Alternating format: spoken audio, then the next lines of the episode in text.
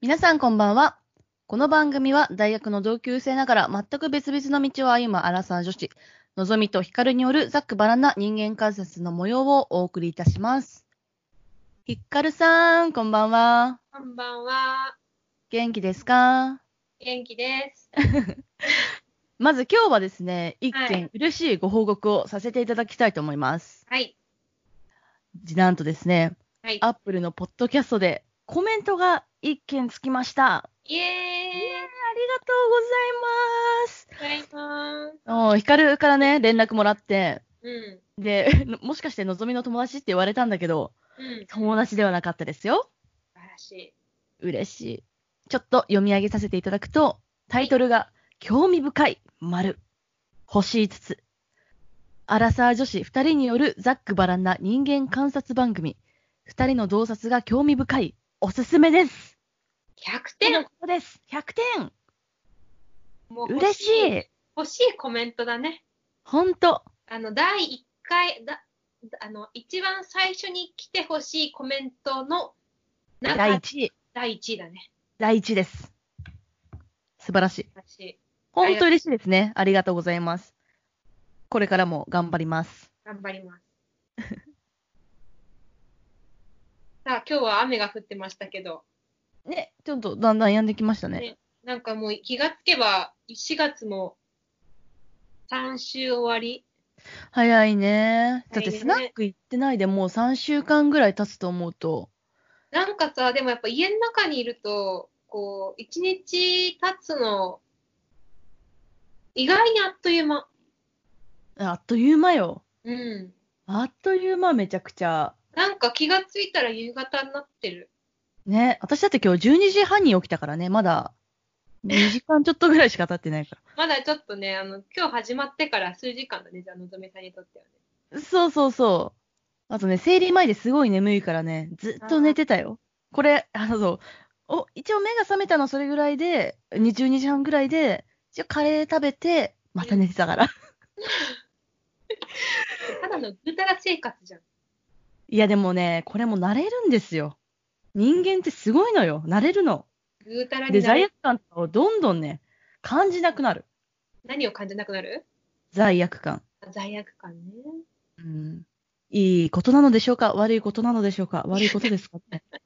まあいいんじゃないあとね、最近気がついたのは、こう家の中にじずっと一日中いるじゃないうん。そうするとね、家がね、あの普段以上にえっと汚くなるスピードが 速い。いや、これ結構私の中では、あの、発見で、そう汚くなる、お散らかるっていうじゃなくて、ーうん。髪の毛落ちたりそうそうそうそう、髪の毛が落ちた髪のり、毛落ちるのさ、すごくない私なんかもうびっくりしてんの、自分で。私こもんびなっに髪の毛落ちるって。でもね、髪の毛ってね、あの私、ちゃんとある。 ちゃんとある。抜けてるのに生えてくる。 やべ、みんなそうだわ、私も。いや、何言うのかと思ったら、あちゃん とある。 1ヶ月分の抜けの髪の毛集めたら、なんか一つ、一頭できそうなぐらい抜けてるけどさ、ねえ、ちゃんとあるよね。そうあのねなる、トイレとかね、お風呂とかがね、すごいね、汚くなる。でもなんか家にずっといるから、部屋をきれいに保ててますみたいな人もいるってよく聞くけどね。うん、あのね、掃除はするから、その何、本当に、えっと、散らかるとか、なんか、うんうんだらけでっていうんじゃないんだけど、なんかその、ほこりが溜まるまで、とか、こう髪のう毛にんなるまで、これまではまあ3日とか4日とか、まあ、うん。うん。まあ、本当に家あの寝るだけのために帰ってる時なんかは、もう1週間ぐらい掃除しなくてもまあいいかなと思ったんだけど、うんうん。家の中にずっと一人の人間がいると、うん。 2日に1回はね、コロコロ、カーペットコロコロしないと、ちょっと気になっちゃうぐらい、髪の偉い毛の埃が、の溜まり方が早いです。偉いです。2日に1回コロコロ。トイレも結構汚くなるよ、やっぱり。あっていうのあが、ー。まあ私、私のなんかどうも3週間自宅に居続けた結果の発見ですね。 あなるほどですね。まあ私は、慣れが恐ろしいなっていうことですかね。その発見で改めてね。そうそうそう。まあ私は自宅待機の以前から、うんまあここ1年、2年ぐらいは割とこう休日に一歩も出ないみたいな生活をうん。送ってたんですけど、うん。まあ最初はさ、うん。あの、もうすごいうずうずするんですよ。で、昼まで寝てるとかもしもありえない人間だったんで、もうこんな自堕落な自分は嫌だみたいな感じで、うん。全然無理だったんだけど、うんまあちょっと元彼に影響されましてですね、完全に慣れたし、全く罪悪感を抱きません。えそのなんか12時半に起きてさ、うんうん。練習無駄にしちゃったなとかないのない。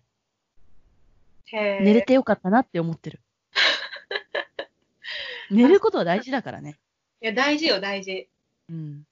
で、なんか、午前中ってやっぱり大事な気がしない時間だ的からに。午前中をね、だから会社、一応在宅だから10時からは会社一応始まるので、うん。その週3、私、まあ、フリーランスだから、週3でそれがあるときは、まあ、10時までには起きるけども、うん。その他の日はね、正直ね、うん。早くてもね、11時だね。11時ぐらいに起きるね。あで、ベッドでゴロゴロして、まあ、結局12時ぐらいだね。まあ、結局、まあ、いつも12時ぐらいだね。ーじゃああれだね、1日2食だって朝ごはん食べえ、それはずっと2食。基本2食。会社に行ってても2食。あじゃあ昼と夜だけそうんう。まあ、最近は、うんうん、サンドイッチ食べようかなって思う時もあるけど、朝。なんかさ、そういう、こう、午前中寝てた、こう、日々を過ごした後にさ、うんうん。なんかの、まあ、何かのきっかけで、6時とか7時とかに起きることがあった時にさ、うんうん。自分一日長かったなって思いそうだね。あ、そうそうそう。まあ、これはね、その、この、生活リズムがおかしくなったのも、まあ、スナックを始めたのもあってうん、まあ、一応そこまで、そう、スナック12時に終わるから、まあ、めちゃくちゃ遅いってわけじゃないんだけど、12時までお酒飲んで家帰ってってやると、やっぱなんだかんだ3時ぐらいまでかかっちゃうの、私。ああ。そう、っていうので、なんか、むしろ、その、朝早起きすることで、生活リズムが崩れるわけよ、私にとっては。なるそう。で、やっぱ生活リズム一定の方がいいから。ってなると、まあ、今はスナック行ってないけど、 結局12時に起きる。ほどね。スナックリズムのままね。うん。だね。あとなんかね、昔からでも夕方ぐらいからエンジンがかかるなっていう感覚がすごいあった。仕事してても。なんかさ、こう、ちょっと、こう、話を、ちょっと一つ、こう、テーマに持っていくとですね、うんうん。こうさ、小さい時から、うん例えば、うん早起きだけは続けてますとかさ、うんうんう小ん。さい時から、例えば、うん何か一つのピアノとか、うんうんうん。なんかこう、習い事ずっと続けてますっていうことってあるえーっとですね、私もね、その、まあ、テーマに関しては、うんもうここ4、5年ずっと悩みできたんですけど、 うんそんまあななんにで悩んでたのそうだよ、私もう、こう社会人ってかずっと悩んでたんだよ。っていうのもですね、まだまだすごいジョブホッパーなんですわ。 何もう簡単に言うと。何ホッパだっーてジョブホッパー。だってこの間友達に、あ、なんか大学、そういうことね。そうそう、大学から合わせて、どれぐらい会社いたことあるって言われて、普普通に考えたら9社ぐらいあったよ。へえ。で、社会人になってからは、まあ最初、某 R 社にいたんですけど、 うん。 R 社まあ半年で辞めたじゃん。うん。新卒で入ったのに。うん。半年でやめ結構ね大手のね。うん、半年で辞めて、うんまあその後、まあリーグに行ってっていうのは、社会人になってからは、1、2、3、4、4社。で、今フリーランスで、まあ、まあ5社じゃないですね、もうフリーランスなんで、4社うん。いて、で、私もできればこう腰を据えたかったんですよ、もちろん。うん。で、小さい時から、なんか、何かをやめることってもう絶対なくて、例えばピアノも、まあ小学校から、まあ小学校、まあ、昔海外住んでて帰ってきてから、まあずっとうん。ピアノやってて、うん。まあ伴奏したりとかするぐらいまでやってたし、で、書道も自分からやりたいって言って、それもまあ、まあ時間的な制約がなくなるまではやってましたし、で、バレーボールも中学校から始めて、で、高3、自分、なん か、まあ私、高校の時、拒食症とか過食症とかだったんですけど、拒食症になっして、もう保健室の先生に、これ以上、こう、体力を使わないでほしいから、うん学校も、あの、エレベーターがあったか学校なんだけど、階段を使わずにエレベーターを使ってほしいぐらい、もう体力を使わないでって言われたのに、バレーボール続けたぐらい、そう何かをやめるということができない人間だったの。それが、それが、ジョブホッパーよ。じゃあの、高校生の時の望みが今の望みを見たらびっくりだね。びっくりよ。何があってそんなに変わったのえっとね、私ね、明らかにね、この時だったなっていうのがあって、ああ大学の時に、まあ大学入って、うん私柄にもなく、あの、準公式野球部のマネージャーをやってたんですよ。ああ、そうなんだ。そうそうそう。あそうなんだ。ごらめん、な 知かっったてたわ。走ったよね。びっくりした、今。そうなんだ。なんか、そうだったなっていうのがね、そうだったなって思いながらそうなんだって言ってた。あ、そうそう。そうそうそう。うん、で、準公式部のそうそうマネージャーやってて、で、えっとね、2年ぐらいやったんだっけな、2年半ぐらいだっけな、ん ?1 うん年半かなとかやって、辞めたんですよ。うん。で、まあ辞めた理由はまあいろいろあるんだけど、その、まあマネージャーがどう考えても、うんあの、柄に合わないとかうん、 まああと当時付き合ってた、あの、キャプテンと別れたとか、まあまそれあ大きいよね。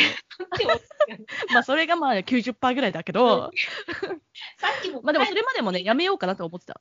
えなんていやなんて言ったあそれまでも、その別れるまで、前もやめようかなとは思ってたんだけど、あそうなんだ。うんそうそう。まあそれでも、やっぱその続けることがさ、こう続けることがやっぱいいことだと、うん美徳だと思ってて、私にとってはまあやめられなかったけど、まあその彼氏と別れたことによってまあやめられたと。うんうんで、それから、なんかその、自分がストレスを感じてることを手放すことが、なんか、まあ、快感じゃないけど、うん結構こう、そっから今日ハッピーだったんですよ。あーその後の数年間は。なるほどね。特に大学時代は、その自分の意思で、うんやる、始める、やる、やめる、みたいなのを、こう、決めていくことにすごい充実感を感じていたし、実際にその頃ってすごくなんか、伸び伸び、そう、不自然なエネルギー使わずうん生きられてて、すごい前向きだったの。へ今まででの人生多分一番前向きな、こう、時間を過ごせてたの。だか、へら、これはいいんだなってーうん思ったまま社会人になってうんたら、まあ、同じことを繰り返したら結構しんどくなったっていう。え、何しんどくなったって、その、や、何その、こやめるとか、転々とするってことが、続けられないんじゃないかってすごく不安になった。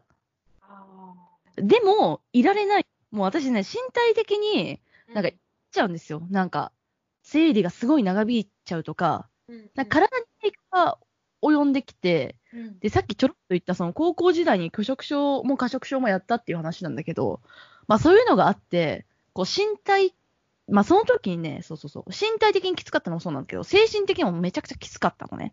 もう本当死んだみたいなのあって、うんだから、心身の健康を守ることが一番大事なんですよ、今も。いや、そりゃそうだだよ。から、そうそうそう、やめてたんだけど、でも、こんなに続けられない。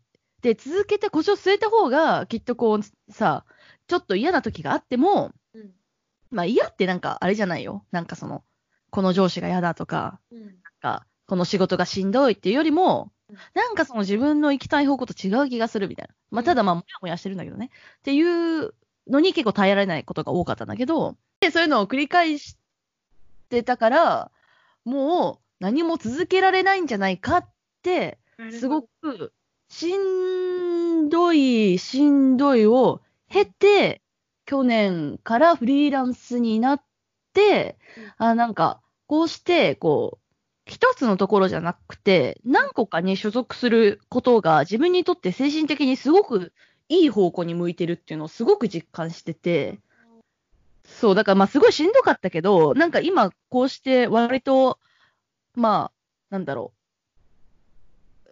まあ私のなんか、まあその旗から見たら落ち着いてないかもしれないけど、私の心は結構落ち着いてる状態を見出せたんで、うんまあ結果良かったなとは今は思っってるけど、まあそんなこんなで、すごい続けられる人間であった自分と、全く続けられないっていう人間が自分の中に二人存在しています。なるほどね。だから、そ大の入学学のっていうか、まあ、大学に入るまでは続けるっていうことに意義があるっていうふうに思っていて、そうそう。で大学に入って、そのマネージャーを続けようと思ったところに、まあ、まあ、辞めるきっかけができて辞めてみたら、そこで味を占めて、こう、め 辞めるっていうことにある種のこう、まあ、その何かから自由になるっていうことに快感を覚えそうね。で、そうね社会人になって数年過ごしてみたけど、今度はその辞めるっていうこと続けてていいのかとき疑問に思いながら過ごし、そうね。で、ようやく今、そのこうバランスが取れてきたと。まとめてくれてありがと。すごい今のいいまとめじゃないううん。まあ、あの、完璧です。うん。でも面白いね、それね。確かに私も辞めるっていうこからはとどうはうんえ辞める、辞めるっていうことは、結構勇気がいることだよね。うん、そうね。何か一つのことを。でもね、辞める長くよりもね、辞めるのって一瞬だと思う、私。一瞬よ。で辞めるときって一瞬だし、辞めるのって難しいけど、なんか逆のこと言うだけど、辞めるの難しいけど、辞めるまでは難しいんだけど、辞めるってその行為自体は一瞬で簡単。うん、本当にそうん。例えば私は、えっと、今年、まあ3、3月さ、えっと、先月の末に、3月末に、まあ、えっと、教、えっと、教員、まあ普通のこうんうう、ん学校の先生の職を辞めたんですが、まあその辞めるまでやっぱりすごく悩んで、う。うーん。でというか、こうなんでなる心の中ではやめるってのは分かってるはずなのに、いろんなこと考えると、なかなかこう、決断に至るまで、こう、紆余曲折があり。先生を辞めるってなんかあんまり聞かないもんね。そうなのかなそうなかんかも。さ、その、若い先生が結婚して辞めるとか、なんか小学校の時あったイメージがあるけど、なんか学校の先生を辞める、なんか普通のやっぱ企業とか、特に私みたいな IT ベンチャー辞めるのって結構、なんていうんだ、なんか文化として結構あるから、うんなんかそこ。こまでこう、なんか、めちゃくちゃ大きな決断だっていうわけでは、まあ正直もうないような風潮が出来上がってるけど、でも学校の先生とかってなんかそうじゃないのかなってうん想。像する。まあでも確かにあんまりいないかもね。うん。でも私はその別に学校が嫌で辞めたとか、その、あの、自分が働いてたところが嫌で辞めたっていうのではなくて、もう本当に、うんうんあの学校自体にものすごくめ恵まれていて、周りの人たちは仲良かったし、いやそれは楽しいうんうんけど、まあ、私もう一つの自分でやりたいことがあって、まあ、それに向かうために、まあ、今かなと思って。素晴らしいよ、本当に。ありがとな。うかんさ、うん前にさ、話したことでさ、私すごいずっと思い出し笑いしてることがあるんだけど さ、 なんかその、レール、なんか電車とかにさ、乗ってる中でさ、なんかこの、あのーなんだろう、例えば、就活です。してみて、あ、やっぱ降りようかな、みたいなのとかあったりとかさ、そう、社会人3年目で、あ、ちょっとここで降りてみます、みたいなのあるけどって、うんなんかそういう話したの覚えてる覚えてる覚えてる。なんだっけそうで そうで、私は、その、じゃあ社会人1年目です。あ、降りますみたいな。 即座に降りていくみたいな話をされた時が、まあこれヒカルが言ってたけど、それがね、すごいね、心に残っててね、いつでも思い出し笑いしちゃう。うんなんかあれだよね、確定に乗って、確定の各駅ごとに降りてるみたいな感じだよね。 もう駅に着けば降りるみたいなね。そうそう、普通はね、そのまあもうちょっとね、準急とか急行とかに乗っていただいて、良きタイミングで降りてくれればいいのにうん。各駅で降りちゃうもんだからね。 多分あの路線変更するからね、その線路の乗り乗り換えしてる同じ電車乗らない。 そうそうそう。あ、そっちの電車乗るんだ。そうそう山手乗っマジて、いい例え西武線乗ってみたいなね。あ、そうそうそう。あ、どこ行くの次バス乗ってみるわみたいな ね。バスもう最高だね、天才だね、ヒカルはね。ん天才だよ。もうこの例え私一生使いたいもん。そう。うん。なんかでもうまく表現できないけどね。レールっていうさ、表現は結構使われるよね、人生。まあ、レールは使うけど、確定的で降りるとか、あんまり言わなくない。各駅でね、各駅で毎回降りる人、あんまなかなかいないからね。降りちゃうんですよね。ね。だからなんかその何かを続けるっていうこと自体は素晴らしいけれど、うん。でもその、なんか嫌だなとか、こう、思ってるのに、なんかその、やめるっていうことで、なんか自分のこう、なんか周りからななんかどう言われるのかとかっていうことを考えてやめられないのは自分、まあ、自分耐え忍ぶのが全てではないなとは、そうまあ、私は辞めてきた人間だから余計に言っちゃうけど、思いますね。うんなんかスナックのお客さんでもさ、まあ、50 60代の方とかもいっぱいいるんだけど、なんかその結構、まあ、毎回同じ話をする人ってまあいっぱいいるんだけど、まあその中でも、なんか何度も辞めたいって思っまあサラリーマンの人でね、何度も辞めたいと思った時あったけど、でも僕はもう耐え忍んできたから、みたいなのをすごいなんかこの、んなんていうの、これで褒めてもらえるんだよね、ね、そうだよね、みたいなのがこう含まれた感じで、こういう人がいて、なんか結構ね、しんどいなって思っちゃう、聞いてて。うん、素晴らししいことだけど。い。うん、ね、なんか、そうね。ただ、あの、私は辞めるタイミングは、結構考える人かな、自分は。なんか、ああ、各駅じゃないと。そうのぞみは、うん駅があれば降りるけど、私は結構降りて考える。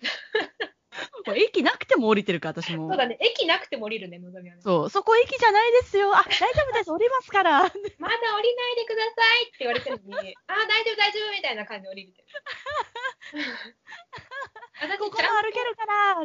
私ちゃんとあの、何新宿とか渋谷とかさ、こうなんか、みん ながあ降そりうなんだてたっていう3年目で降りるからね。1年目とか半年で降りたりしない、絶対。やばい、面白すぎるわ。じゃりじゃり、あの、一瞬のとこ歩くから、私は。歩いてそうだね。うん、あ、そのうち電車来るから大 丈夫。なんかヒッチハイクしちゃうからね。あ、来た来たみたいな。いや、ほんとそうだと思う。まあでも楽しいけどね。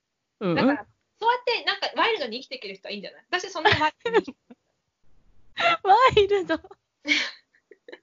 私、ちゃんと乗り物に乗りたいからね、だって。いや、ヒカルはね、いや、いい、素晴らしいよ。素晴らしいよ、本当に。もう私も何回も言うけど、本当素晴らしいと思うい。や、な、何をもって素晴らしいって言ってるのかわかんないけど、まあ、まあ、ありがとう。褒めてくれて。うん、いや、素晴らしいよ。なんか、うちらの違そうそうう本当とにころは、うちらの違うところは、うん。私はね、どっちかっていうとって、まあ、もう完全に王道を行きたいタイプなんですよ。もうみんなが、おーみんなが、こう、王道でしょ、それっていう道を歩きたい。え、そうえ、えでもあれでしょでも王道、なんその、すごい王道でしょあ、なんか、すごい、 なんか、素晴らしい王道。あ目指してるのはね、実際進んでる進んでるかどうかは置いといて、目指してるのはうんうんマジで王道。え、だから平凡じゃなくて、あ、そうそうそうなんか、いいよねとされている王道ってことだよね。なんかいわゆるかっこいいねって言われる王道。うんうん。あーまあのぞそみはうではないわ、確かにのぞみはなんかその、砂利道歩くのかっこいいだろみたいな、なんか、まあ、ヒッピー的なね、そういうマインドはあると思うわ。マインドあるね。うんヒッピーある完全にマインドあるね。うん。いやいや、ここ道作りたいんだ、俺は、みたいな、 そういうなんか、ラッパー的なそう精神はあると思う。ありそうだね。あるね、完全にあるね。え、でも昔はそんなことないよ。昔やっぱその王王道行きたかったよ、私も。いだや、からなんかもう違うか何があったのってぐらいだよね、その大学の。マネージャーめたことがだから、のぞみにとっては多分相当大きかったんだろうね。だって初めてだったもん、なんかその、なんか、い、い、いなんだなんだろう、そのタイミングなくして辞めたことが、卒業とかさ、うん。いやでも、初めてだ。その、そののぞみの歩いてきた高校までの道のりを考えると、うん。そのタイミングでマネージャー辞めるっていうのは相当大きかったんだろうなっていうのは想像できそる。う。ありがとうございます。そうなんです。だけどさ、それを決断できる人もなかなかいないよ、やっぱり。まあ、失恋があったからね。だから大きいね、失恋。ね失恋なかったらやってたかもしれないしね。うん。やっぱり恋愛ってまだ大きいね。なんかちょっとテーマ変わっちゃうけど。あ、やばい。い、恋愛になっちゃう。うん、ちょっとまた恋愛はまたまた別の回にするとして。あ、そうだね。まあでもね、大きいね、やっぱり。大きいね。なんかだってさ、やっぱ失恋も、こう続けてきたものがこう壊れるってことじゃん。だって。そうだね。だだからそれと、そのマネージャ ーが続いまあ、まったんじゃないそれで言うと確かにさ、私も高校の時付き合ってた人も結構長く付き合ってたし、1年以上は付き合ってたし、高校の間でも。うんうん。で、大大学学の長いキよャプテン、そう、キャプテンも2年ぐらい付き合ってたけど、ね。そいつと別れてからは確かもう半年ぐらいのスパンで 結構各駅で降りちゃってるわそういえば。ななる恋人ホッパーで。そうそう。いや、なんかね、恋人とね、その、仕事私結構似てると思ってるからね、まあ、なんかそう、同じような道をたどるのは、こう、必然だなって思ってる人なんだけど、いや私、それがね、全然理解できない わ。いやそこ、本当うちら多分、愛入れないところだと思いますね。うーん、まあまあ、根本的に仕事好きだから、私は。だからそういう意味で、なんかその、恋人、なんだろう、惰性で付き合うとかやっぱりできない、その仕事も、あー恋。人も。あだから、その好きだったり、今楽しいって思ってない状態が続くことがもう無理なの。あ。なあ、でもだ、そうだね。そこはそうだね。確かそうそうそう。だから一緒っていう考え方です ね。なんか、そうそう。そうだに。ね。まあでも、うん。だけど、そうだね。だから、さっきのちょっと話に戻しちゃうと、うん。一つのことを、えっと、続けてきた人って多分、まあ、この日本人って言っていいのか、日本のこの社会で生きてきた人に、まあ、多分多いと思うんだよね。そうね、多いと思うね。なんかそういう人たちが、この何かをきっかけに、別にそれが失恋でもいいし、まあ何でもいいと思うんだけど、何かをきっかけに、こう、降りざるを得ないとか、まうあん。降りてしまった時に、うんうん。もう絶望的になるのか、意外に楽しいじゃんって思うのかで、結構その後うんのうん道が違いそうだね。確かに。ただ私が思うのは、やっぱりなんか今の、その、なんだろう、休業要請とかもそうだけど、なんか、その、誰かが決めてくれないと決められませんみたいな状態は結構しんどいなと思ってて、まあねまあ、休業に関してはもちろん保証とかいろいろあるから、まあもうちょっと話は違うんだけど、なんか仕方なかったっていう、うんこう、考え方になっちゃうと、なんか、その、先読みできないというか、うん、その、誰かのせいにしちゃったりする可能性が結構高いなと思ってて、だから、まあ、その、もうなんか、別れちゃったから仕方なかったから辞めたんだっていうよりは、本当にもう元から辞めたいと思ってて、たまたまきっかけがそこにあったから、勢いで辞めました、みたいな、うんなんかその、ちゃんと自分の人生をこうコントロールしてる感じは必要だなってすごく思なるほどね。う。うん。うん真面目だね。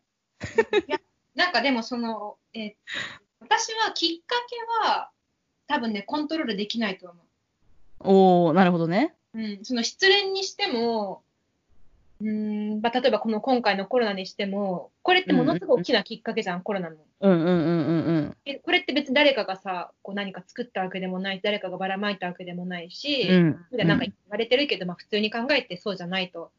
うんうんうん。誰もコントロールできない中で何かこうきっかけが起きてしまったって時、うんうんうんうんうんうんうんうん。その後に自分がどれだけこう、うん、そのきっかけでレールから降りてしまった時に、うんうんうなんん。か今後どういうふうにしていくのかっていうのは、まあ、ある程度コントロールはしたいよね。確かそうだね、そうだね。間違いないね。きっかけはそうだね。に。その外的な要因である可能性そう、すそうそうそごうい高い。うんなんかそののどめの例で言うと、恋愛、あ、失恋は多分、まあ、多分、そのきっかけっていうか、そきれ、っかけはね。うん。あの、コントロール不可能じゃん、それって。そうね。うん、二人のことだしさ、一人でやってうることだよん。恋愛って。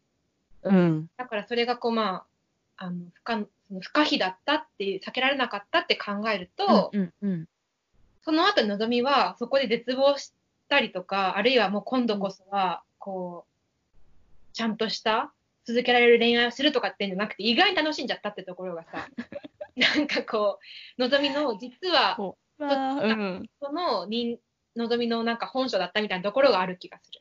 うん。あ、やっぱさ、本性だったんだよね、こっちが。私の。うんそうだとい思やう。そうだよね。そうだと思う。うんだからそれもね、結構苦しかった。なんか、本当の私はどっちなのとこ、これまでの人生の、そのなんか時間的な長さで言うと、その大学2年生の私の方が長いわけじゃない。っうんうんうん。て考えると、そうそうそう。まあでも、とはいえ、まあ、よく言われてるのは、まあ、二十歳過ぎてからの自分が本当の自分だよとかもよく言うから、うんまあ、こっちが本当の私なんだろうなと思いつつうん、その、矛盾する、うん二つの面を抱えてることはすごいしんどかった。だけど、その高校生までの望みがあったからこそ、うん。その、両方の側面知れてって楽しいよね。まあそうだね。うん。で、それがさ、この高校までの望みも、その大学以降の望みと同じように、うん。こう、もう、何やめ、その我慢は何もしないですっていう人間だったとすると、まあ、それはそれですごく貴重な人間だと思うし、ななかなかいないけど、うんうん。なんかその、こう、高校までのに望みと大学以降の望みが違うっていうのが、多分、こう、いろんな人にって言っていいのかな、なんか受けると思う。なんかこう、面白いなって思えると思う。なるほどね。まあでも確かにそれいろんなきっかけだね。うん。その、なんて言うんだろう。大学のマネージャーを辞める以前も、うん。やっぱり高校の時に、その、接触障害になりながらバレーボールを続けてたのがマジでしんどかったから、なんかそれを、なんかね、あの、まあ、こう、部活だからさ、絶対終わりがあるじゃん。引退があるじゃん。引退した時に、なんか何も感じなかったの。なんか、あすごいみんな好きだったなとか、まあ好きではあるんだけど、まあ好きだ、なんか3年間頑張ってきてよかったなとかいうのが全くなかったの。えあ、やっと終わったって。 なんかそれしかなくて、なんかその時に結構なんかやっぱ不思議な感情を自分の中に抱いていたんだと思う。じわじわと。うーんだからもうそ、あったんだろうね、もうもともと目がね。そうそうそうそうそう、目があったんで。 でな目が出たのが、そのきっかけ、きっかけ、失恋っていうきっかけで目が出たと。そうだね。ずっとだから種でこう埋まってたんだろうね。ね。これさ、生まれ続ける人っていいのかなみんな出てくんのかな目って。どうなんだろうね。えヒカルはそのさ、なんかその二十歳以前の自分とうん二十歳後の自分になんかこう、矛盾を抱えてたりするあ、もうめちゃくちゃ抱えてるよ、 私。いや、それこそのぞみと同じ感じで、うんうん。こうまあ、私もその、高校まではうん。部活一筋みたいなうんうんう人間だったところが、まあ、とある、えー、まあ、面白い塾に出ん。うん会い、うんうん。えー第一志望にこ国立に受かってたところをうんうん。浪人をするという。あれ、そうだっけうん、そうあ、そそうっか、だから1個上なんだよね、ヒカルはね。あそうそうそうそう。学年同じ。あ大学の学年同じだけど、そう。そっか、そっか、そっ半年ぐらいか。だよね多分年齢がね。ええあ、そうなんだ。国立受かってたんだ。そう。すごい第一志ね。望。しかも。第一志望だったのに蹴ったってことそうそうそう。いやだからばいすごくないそれ。うん、多分ね、やっぱね、目が出るタイミングって、やっぱ人それぞれだ、人、人それぞれだと思う。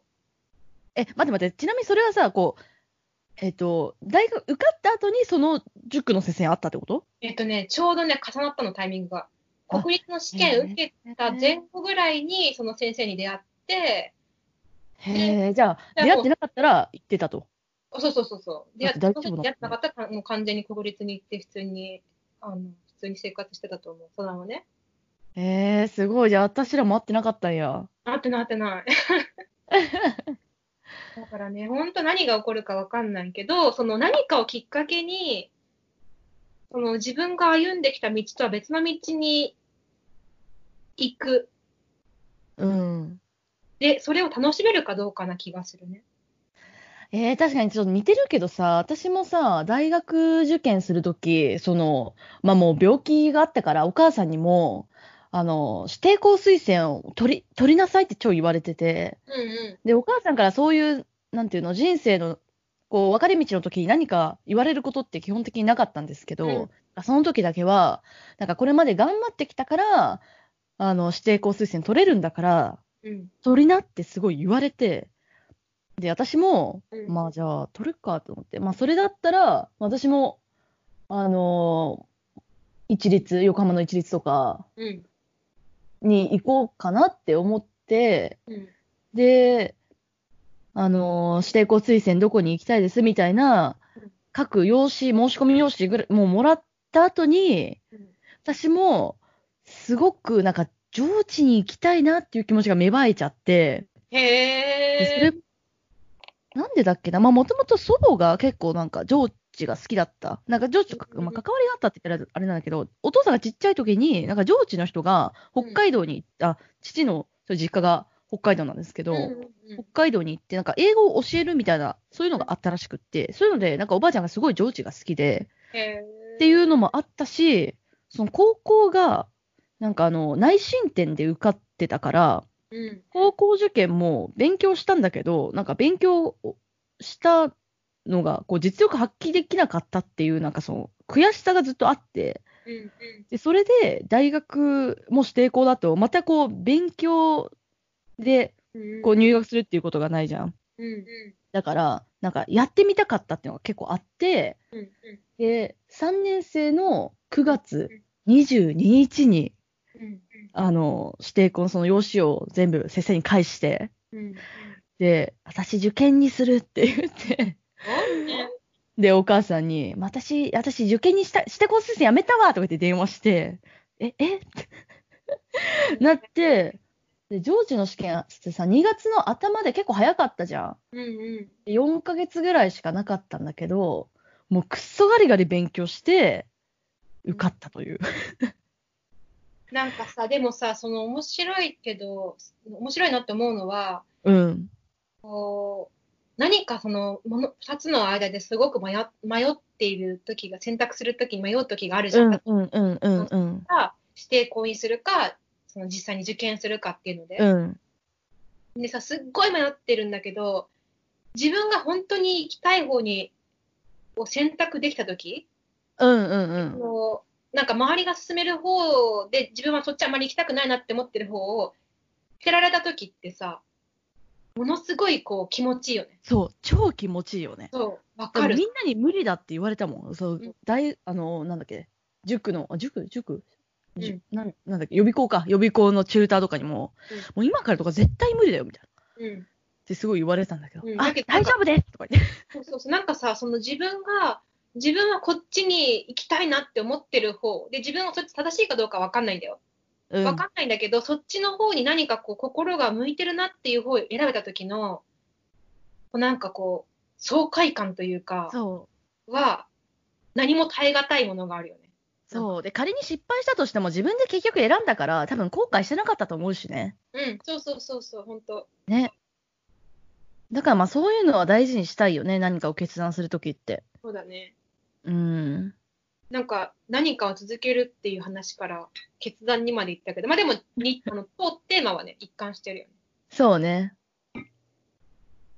ねなんかいやでもー続けることが、続け続けることが、合ってる言葉、続けること自体がうん美しいわけでも、あの、ないけど、耐え忍ぶことは美しくはないね。耐え忍ぶこと自体はまあ美しい場合もあると思うけどね。ね。そうだね、美しい場合うもある。ん。そうそう。だからもう、もうさ、なんかその、続けるのがいいか悪いかとか、そういう話はできないなと思うよね。そうだね、確かに。うん。できない。うん。もう全部ね、そう自分で決断したのならば、腹くくってるのならば、すべてが美しいと思います、私は。うん。そうね、なんかだ、そうだね、自分で決断したんだったら、それね、自分で責任持って、自信持っていくしかないもんね。ね。そうそう。まあだから誰かのせいにしてなければ全部いいなって思うまかあ、でら。も私ね、他方、あの、その、なんか、他人のせいにするっていうことは、嫌だなって思うときあるけど、でもどうしようもないとき私ね、他人のせいにしてもいいかなって思っちゃう。あ、それもすごい思うよ。うん。なんかでも決断とかではないかなって思ってるけど。あ、そうだね、そうだね。うん。うん。もうなんかどそううそうし自よ分で抱え込む、そうそうそう、自分で抱え込むことがいいっていうのは全くない。う。そうだね。うん。なんか本当社会のせいにしていいと思うし、他人のせいにして、まあ心の中でね、頭の中でとか心の中でも他人のせいにして、もう言い訳ばっかりしてでも、とりあえずなんかこう切り抜けなきゃいけないときってあるしね。え、私もだからさ、2年ぐらい、まあ、まあ1年ぐらい前まで、このその、ジョブホップを続けてた時は、うこんなにジョブホップが簡単にできるし、なんかそもそも私みたいな、なんて言うんだろう。なんか、意識は割と高く持ってるし、それが良しとされる環境もあるけど、でも続けられないみたいな人がたくさんいるうん割と世の中社会になってきてるから、あこうなったのは社会のせいだな私って思ってた時期すごいあった。うん。まあだからそれはさ、そういう時期でいいと思う、本当に。うん。とか、そこから学ぶこともいっぱいあるし、ね。そうね。うん。まあ、考え続けることが大事ね、やっぱり。そうですね。うん。ということで、ちょっと本日も長くなって大丈夫ですか まあ、ちょうどいいんじゃないですかね。じゃないですかね。ちょはっとい。ちょっと長いかもしれないけど、ちょうどいいんじゃないですかね。じゃあ、今日はこんなところで終わりにしますかね。そうですね。うん。今日も聞いてくださってありがとうございました。ありがとうございました。はではまた来週ーい。バイバイ。